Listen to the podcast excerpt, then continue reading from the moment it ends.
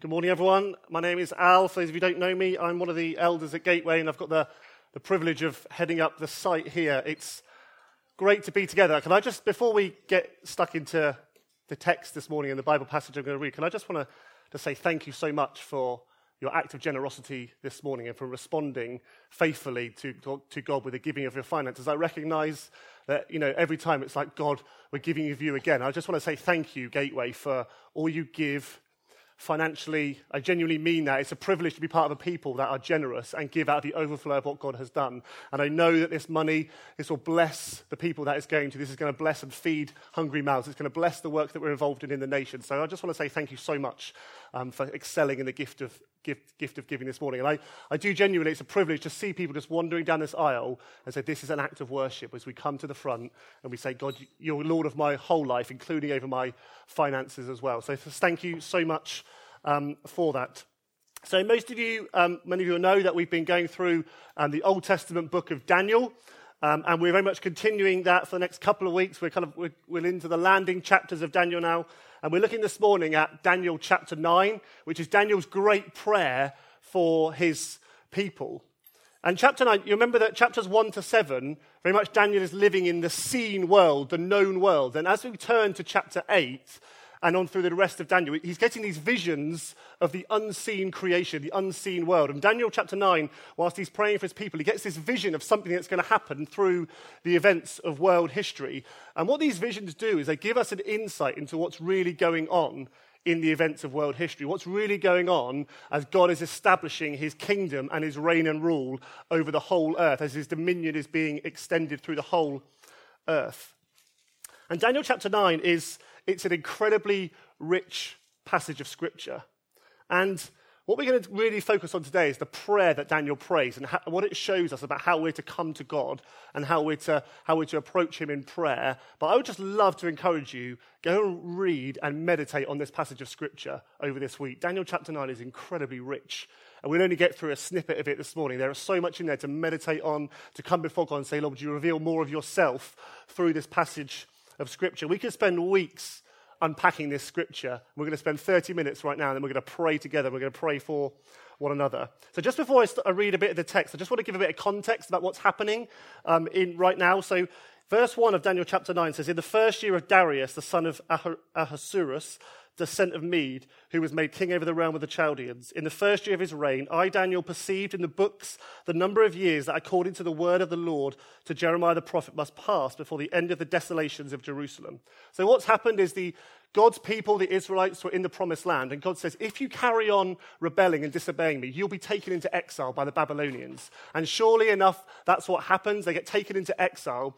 And the prophet Jeremiah prophesies there's going to be 70 years they're going to be in exile, 70 years they're going to be in captivity. And Daniel knows that what's happening here is that the end of the 70 years is nigh.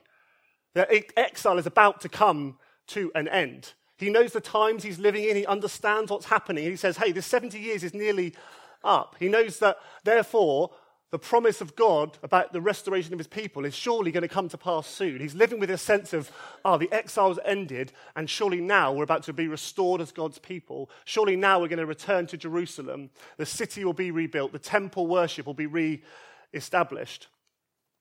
And as he realizes this, what it causes Daniel to do, it says in verse 3, is then I turned my face to the Lord God, seeking him by prayer and pleas for mercy with fasting and sackcloth and ashes. Daniel, knowing the times he's living in, understanding what's going on, it causes him to pray. That's his default position. You read through the book of Daniel, that is always his default position. He turns to God and he prays. He's found in his room praying. He understands the time he's living in and he gets on his knees before God to plead for his people.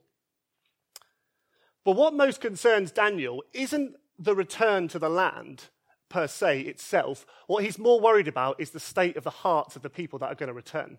He, he says in verse 13, despite 70 years in exile, we've not learned.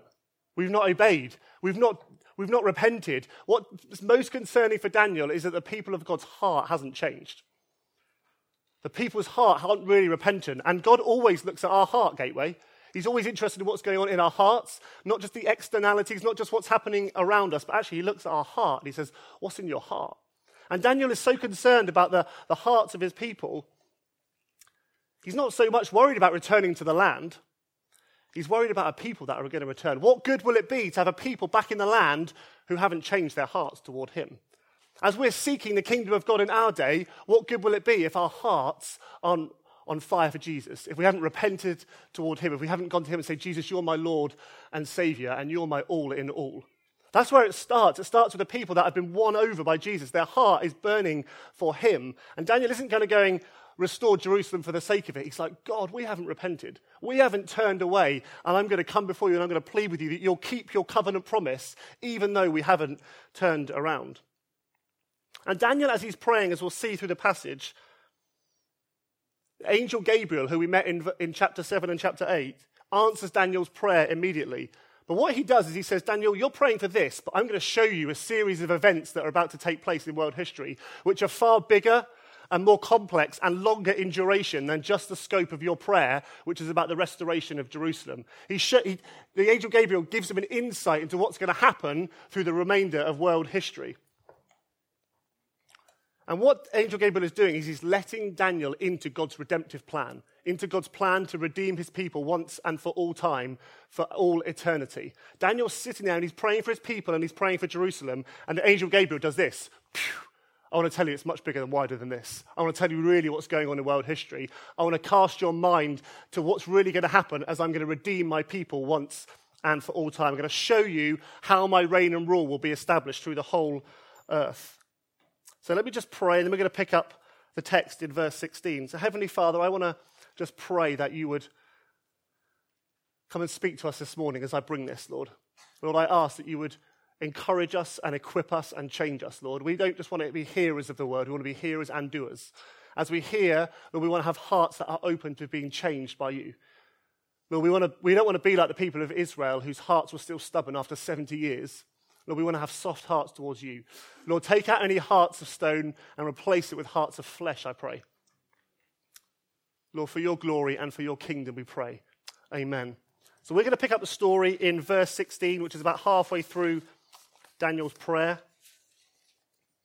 Hopefully, it come up on the screen as well. I'm reading from the NIV version, so if you have a slightly different version in your Bibles, that's why. It says this Lord, in keeping with all your righteous acts, turn away from your anger and your wrath from Jerusalem, your city, your holy hill.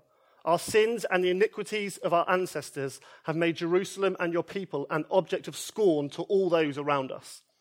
Now, O God, hear the prayers and petitions of your servant. For your sake, Lord, look with favor on your desolate sanctuary. That's the, that's the temple. It's desolate, it's been destroyed. Give ear, O God, and hear. Open your eyes and see the desolation of the city that bears your name. We do not make requests of you because we are righteous, but because of your great mercy. A better translation there of mercy is actually mercies, it's plural. God's mercy is not a one off event, his mercies go on and on and on and on. And other bits of this passage, he talks about the righteousness of God. It's actually his righteousnesses. It's plural. It goes on and on. And his compassions, his compassion is plural. It keeps on going and keeps on going. We do not make requests of you because we are righteous, but because of your great mercy. Lord, listen. Lord, forgive. Lord, hear and act. For your sake, my God, do not delay, because your city and your people bear your name. What's interesting here is that Daniel is crying out, For your sake, God. What is the primary petition of his prayer is the glory and the reputation of God, Yahweh. He's most concerned. that A driving force of his prayer is the glory of God. And that should be a driving force of our prayers. As we come to God and pray, a driving force of our prayers should be the glory of God. It should, it should be first and foremost in our minds that we're praying, God, for your glory. What is it Jesus taught us how to pray? Thy kingdom come, thy will be done. We're saying, God, your kingdom, your glory, your majesty. And that should be a driving force of our prayer. For your sake, oh God, act. It's not just about Daniel and his people. He's saying, God, for your sake, for your glory, and for your kingdom, please act. While I was speaking and praying, confessing my sin and the sin of my people Israel, and making my request to the Lord my God for his holy hill, while I was still in prayer, Gabriel, the man I had seen in the early vision, came to me in swift flight about the time of the evening sacrifice. He instructed me and said to me, Daniel, I have come now to give you insight and understanding. as soon as you began to pray, a word went out. And we'll come back to this a bit later, which I have come to tell you, for you are highly esteemed. Therefore, consider the word and understand the vision. And now we're about to enter this vision that he has, which on first glance is very complicated. It says this 77s are decreed for your people and your holy city to finish transgression, to put an end to sin, to atone for wickedness, to bring in everlasting righteousness, to seal up vision and prophecy, and to anoint the most holy place. Know and understand this. From the time the word goes out to restore and rebuild Jerusalem until the anointed one, the ruler, comes, there will be seven sevens and 62 sevens. If you're getting confused right now, that's absolutely fine. It will be rebuilt with streets and a trench, but in times of trouble. After the 62 sevens, the anointed one will be put to death and will have nothing. The people of the ruler who will come will destroy the city and the sanctuary. The end will come like a flood. War will continue until the end, and desolations have been decreed. He will confirm a covenant with many for one seven. In the middle of seven, he will put an end to sacrifice and offering, and at the temple he will set up an abomination that causes desolation until the end that is decreed is poured out on him. If anyone's confused, that's fine. When I read this at the beginning of the week, I thought, God, how am I going to preach on this? verse 22 says this. Verse 26 says this, therefore consider the word and understand the vision. When we read visions in scripture, there has to be a considering and a, and a studying and a, and a thinking about it. Sometimes things are very complex. And also, there's a reality. Sometimes, this side of eternity, we will not understand everything. Some things of, the God, of God and his purposes and his presence will remain a bit of a mystery this side of eternity. But also, we're to do some, some digging and some understanding. What is going on here? What are 77s? What's happening here? Can we leave verse 24 to 27 up, Kevin? Is that all right? So, really, I want to focus on the bit around Daniel's prayer. But to understand Daniel's prayer, we need to understand these 77s. What on earth is going on here? What is being described here is a series of events taking place over three distinct time horizons. The first seven sevens, the 62 sevens, and then the one seven. That will occur before the final restoration and fulfillment of God's kingdom, and he'll complete his work with his people. And I think when we're approaching passages like this, We've got to remember to eat the main thing the main thing. Lots of people get lost in trying to work out what does seven sevens mean? What does 62 sevens mean? What date does it refer to exactly in world history? Has it happened? Is it happening? Will it happen? And it can lead us to get very um, confused as to about, well, when is this going on and what's actually happening? I think a helpful way to think about this is the 77s. Do you remember Jesus is talking to his disciples? And Peter says to him, How many times should I forgive somebody? Should I forgive them seven times? And Jesus says, no, you should forgive them 77s. Now, the point isn't to go, well, 77s is 490. So once I've forgiven someone 490 times, I don't have to forgive them anymore. It's a kind of sense of a completeness, an ongoing, a fulfillment. So we mustn't get hung up on the numbers that are being described here. As I've read commentaries this week, what's true to say is that no single commentator agrees on exactly the events that are being described here in world history. Some say it's already been fulfilled, some say they will come in history, uh, history to come. Please don't get fixated on the when, but get fixed on the what is happening here. That's my plea as we look through this passage here. You see, Daniel is mostly interested in understanding the meaning rather than working out the timing of it. But what's happening here is that in verse 24, the angel Gabriel is saying that my program for your people, Daniel, will occur over a time frame. Heaven has appointed a time frame to usher in the things that are described in verse 24 an end to transgression, an end to sin, atoning for iniquity, bringing in an everlasting righteousness, sealing vision and prophecy, and anointing a most holy place. Most of these will only fully come to pass when Jesus returns and finally establishes and consummates his kingdom. And so we know that what he says is at the end, my program involves establishing these six things, these six clauses will happen at the end of time. And it's going to take place in these time horizons, these time frames. And my approach to this is this, and commentators will disagree with this, some will agree, you may have a different view on it. This is how I read what's happening here.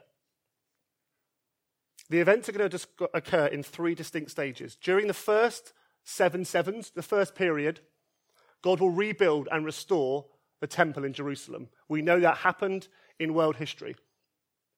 Then, after a period of 62 sevens, after the temple has been restored and rebuilt, there'll be a time of trouble until an anointed one comes. Surely a reference to Jesus, who is cut off and shall have nothing. That is a reference to the death of Jesus Christ, I believe. So, the end of this seven sevens and this 62 sevens, Jesus comes and he is cut off and he shall have nothing. After this, it says that the temple will be destroyed, which many of you might know is a reference to the destruction of the temple in Jerusalem in AD 70 by Titus, the ruler of Rome at that point. The temple is destroyed, at which point we enter, the Bible describes these last seven days, the last seven sevens, where there'll be trials and tribulation until one day Jesus returns and consummates and completes his kingdom. And all the things that are described in verse 24, the end of transgression, the everlasting righteousness, will fully come into being. The point here is he's letting him into this vision and say, My program for your people, Daniel, isn't just about 70 years of exile. It's about what I'm doing in establishing everlasting righteousness and ending sin and ending transgression and paying the penalty for sin. And he says it's going to happen through these series of events, but don't get fixated on exactly what is happening there. Get fixated on the big picture that God's trying to communicate here, that He is doing something far bigger and He's establishing His kingdom, and one day it will come fully to pass when Jesus Christ returns. That's the main message that is being conveyed here that we're to hold on and to have hope and to stand firm because Jesus Christ is returning and because heaven has appointed a timeline for the clauses in verse 24 to be enacted, that everlasting righteousness will come. Now, what we see in the world today of injustices and wars will come to an end one day. That's the promise of the Bible. That's the message that's going on here. That God's establishing his kingdom, and, and there's a program, there's a timeline at which these things will fully come to pass.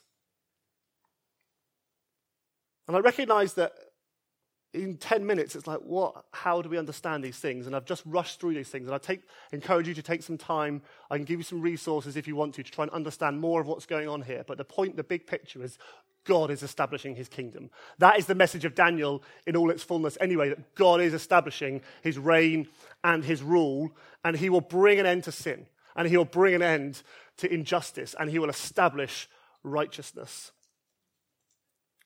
But really, for us today, so what? What does that look like? What does that, how should that affect how we come to God? How should that affect how we view life, how we, how we approach things in life? And there are so many things in here, but what I just want to do is I want to pick three particular things from this passage that I think will help us invigorate our prayer life as we come to God. I, I believe that each one of us, if you, know Lord, if you know the Lord Jesus this morning, is hungry to see more of the kingdom of God breaking out in your own life and in the lives of the people around you, and you long to see more answer to prayer than you see right now in your life. That's my heart. I, am like, God, I see a bit, but I want more.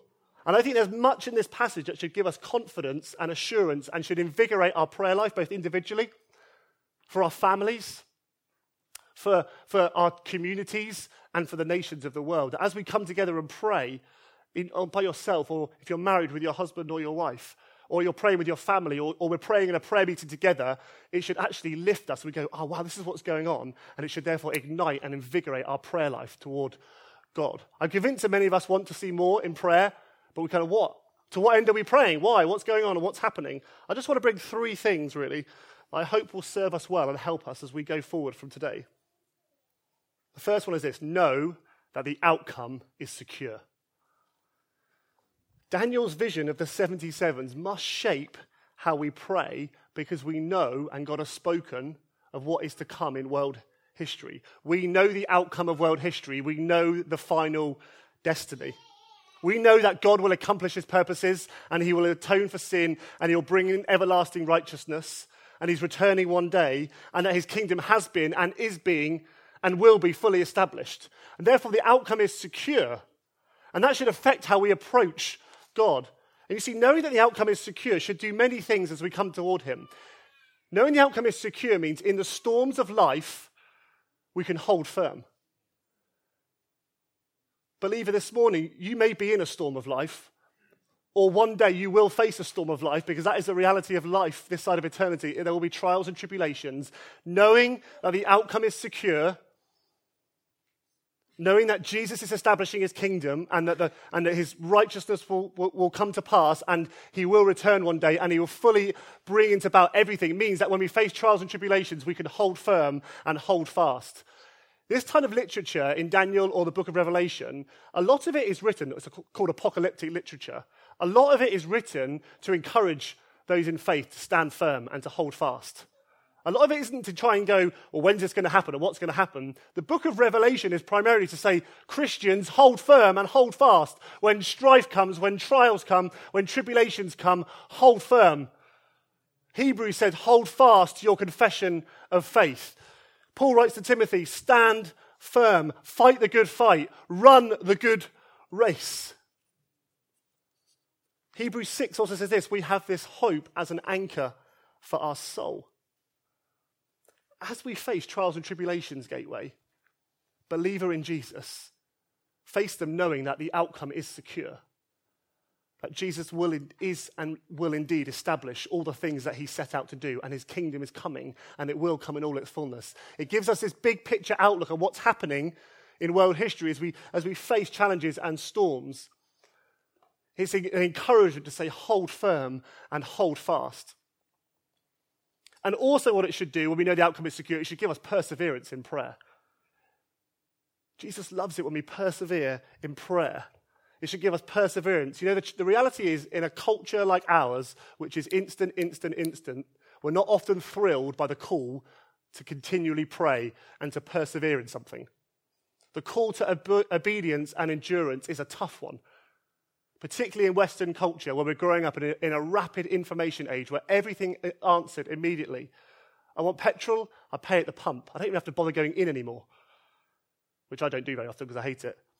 It's a funny conversation in our family. But the point is, everything is instant and now and now. And the Bible says, no, I'm establishing something, but it's going to take a period of time. Therefore, hold on and endure and persevere. And do you know what this as well? Knowing the outcome is secure, should create an immovable certainty and assurance in the life of a believer. God is establishing his reign and rule. It will come to pass. There is a day coming. Heaven has appointed a timeline. Therefore, it gives assurance and certainty as we approach our Heavenly Father. And what it also will do, finally, just before we move on to the second point, is this it must drive us to pray in earnestly. It must drive us to say, God, bring your kingdom quickly. Hasten the day of your coming. Knowing that it's going to happen one day should cause us to go, God, I cry out to you. Let your kingdom come. Thy kingdom come in my life, in my family's life, in my, in my children's life, in this community's life, in, this, in Swindon's life. Now, in 2017, let your kingdom come quickly. Usher it in, Lord. Usher in righteousness now. It should give us a hunger and it should birth a, a desire to pray in earnest as we know that the outcome is secure. The point of this 77s isn't to get caught up in the what exactly or the when or the how's it going to happen. It's to go, it's going to happen. And therefore we can hold firm and hold fast to the confession of faith. That's it. That's the first one. Know that the outcome is secure and let it affect how you pray. Let it affect how you hold firm and hold fast. The second thing is this. Verse 23 says this As soon as you began to pray, a word went out, which I have come to tell you, for you are highly esteemed. The second point is this Believer, you are highly esteemed. The word that is being used here is a, is a word called hamudot. That's terrible, probably pronunciation. I hope there's nobody who can read Aramaic or Hebrew in the room. But what the word literally means is greatly loved, greatly precious, highly desired, coveted, highly esteemed. Daniel, as he comes to God, what relief and what promise that as Daniel comes to God and pleads for his people, God looks at him and says, Daniel, you are highly esteemed. You are greatly loved. You are desired. You are, you are, your identity is one who is greatly and magnificently loved. This is how God sees you, Daniel.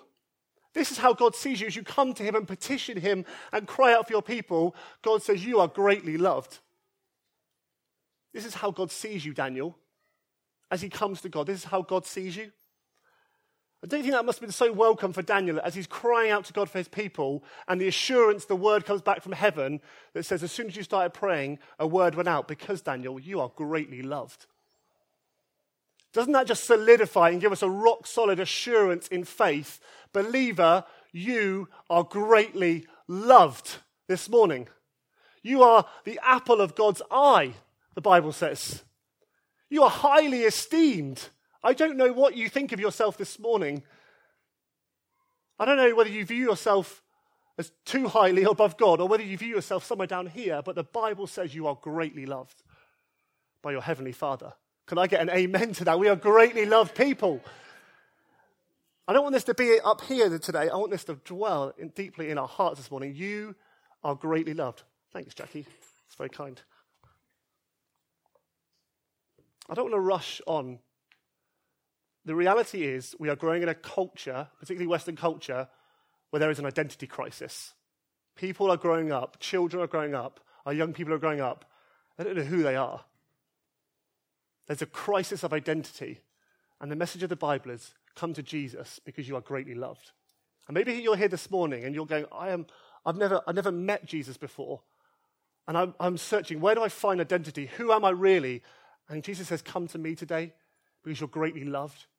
Or maybe you're here this morning, you've, you've you know Jesus and you've walked with him for many years, but, but underlyingly in your heart, you're like, Does God really love me? This morning when I came to Gateway, and you, do you know what I'm really like at home? Or do you know what I'm really like at work? Or do you know what I'm really like with my kids? Do you know what? I get very angry with my children sometimes. That's a reality. But do you know what? God looks at me and he still says, You're greatly loved, Al, even when you're angry with your children. And of course, I want to change. Of course, I don't want to be the same tomorrow as I was yesterday or I am today. But you know what? God looks at me. He doesn't say, Well, I'm going to cast you out. He says, You're greatly loved, Al. You're greatly loved. no matter how you came to Gateway this morning or what you were feeling, the message is you are greatly loved, people of God. Your identity is you are loved. And whether you feel like it or not, I want to, I want to pray, and we're going to pray for people a bit later that if, you, if you're here this morning, you're like, do you know what, I don't feel like one who is greatly loved. I want to pray that God would do something and He would put a rock solid assurance in your innermost person that your identity is secure in Him. Many of us do not know who we are, and it causes us to wibble and wobble when we pray because we're not sure our position as we approach God. And He says, You're welcome, you're invited in, you're greatly loved. Doesn't that, doesn't that give us an assurance and a confidence that as we come to God, as we plead to Him, He doesn't go, He's not a harsh Father. He says, You're approaching one, you're greatly loved. You're greatly loved. We're going to come back to that when we pray a bit later. I just want to read before we move on Ephesians 1. There's so many verses about identity and who we are. but I just want to read. This is what the Bible says about you believer this morning. Ephesians 1, verse 5. In love, he predestined or chose us for adoption as sons through Jesus Christ. Verse 7 In him we have redemption through his blood. Verse um, 11 In him we have obtained an inheritance.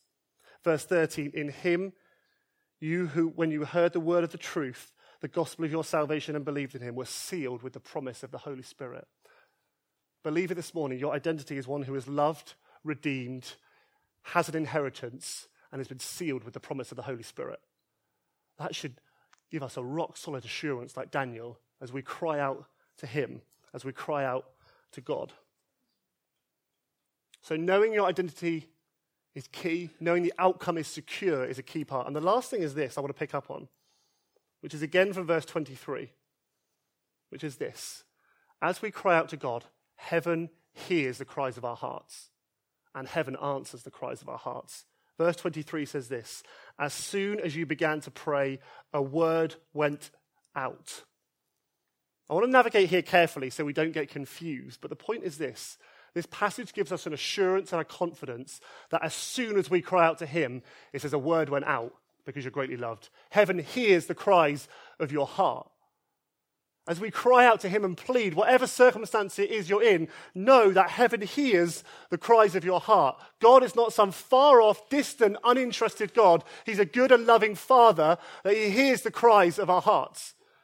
Exodus 3, his people are in distress, and what does God say? I've heard the cries of my people.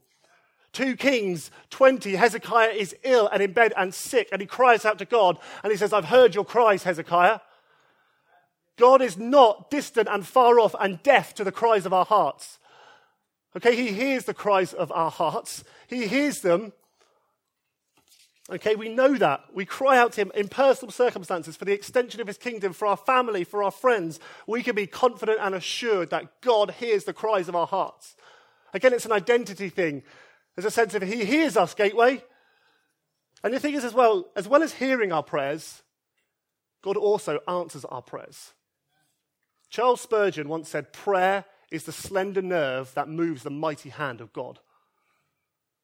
Now, as I said, I want to be careful here, but the Bible makes it very clear seek and you will find, knock and the door will be opened, ask and you will receive. Heaven does answer prayer. Prayer is a powerful weapon that we have been given. Heaven answers prayer. And in this case, the answer to Daniel's prayer was yes, Jerusalem will be restored and rebuilt. But the point of verse 24 and verse 27 is also this Heaven hears. Some prayers may get answered immediately, some may only get answered in the context of this 77s and God's kingdom being established and his righteousness being established over the whole events of world history. Some things will come to pass now, some things will only come to pass at the end of time, when God's kingdom is consummated and ushered in fully. And that gives us confidence, and that, that helps us to not get confused as to go, I'm crying out for this, God, it's not happening, why not? And he says, well, sometimes things get heard, answered immediately, and sometimes things only get answered in the context of the final ushering in of my kingdom at the end of these 77s. And what the response should be, therefore, I'm going to cry out to God, cry out to Him, cry out to Him, knowing that He hears the cries of my heart, knowing that He does answer. The answer isn't always when or how I expect it to be, but knowing that heaven does indeed hear the cries of our hearts. As we, as we pray, I believe that we're to have more expectation of God's kingdom breaking out.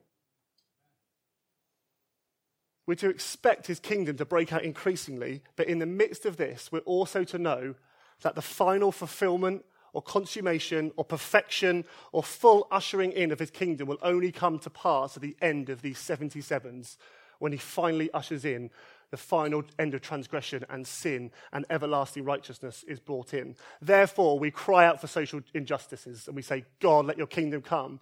But we know that everlasting righteousness may not come until the end. We cry out in the midst of trials and tribulations and say, God, would you release me from this suffering and this trial, knowing that heaven does hear the cry of your heart and that you're greatly loved, but also knowing that some answers may not come until the end of the 77s, until the end when Jesus' kingdom is finally ushered in. We cry out to God for peace in this nation and peace in Burundi, knowing that God will move and hear the cries of our hearts and will answer, but equally that everlasting righteousness may not be established in Burundi until the end of the 77s. It gives us this confidence and this assurance, Gateway.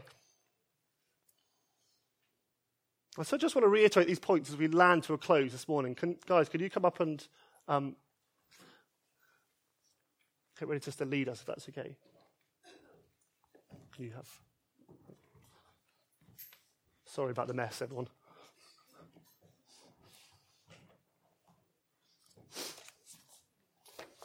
Mind the water.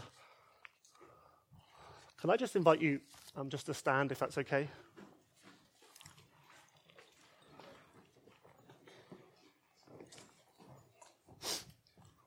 I just want to just want to reiterate this this morning. Believer, you are greatly loved. You are greatly and highly precious and highly esteemed. Highly esteemed. And whatever it is going on in your life right now, whatever it is you're crying out to God for, heaven hears the cries of your heart. And a word goes out from heaven.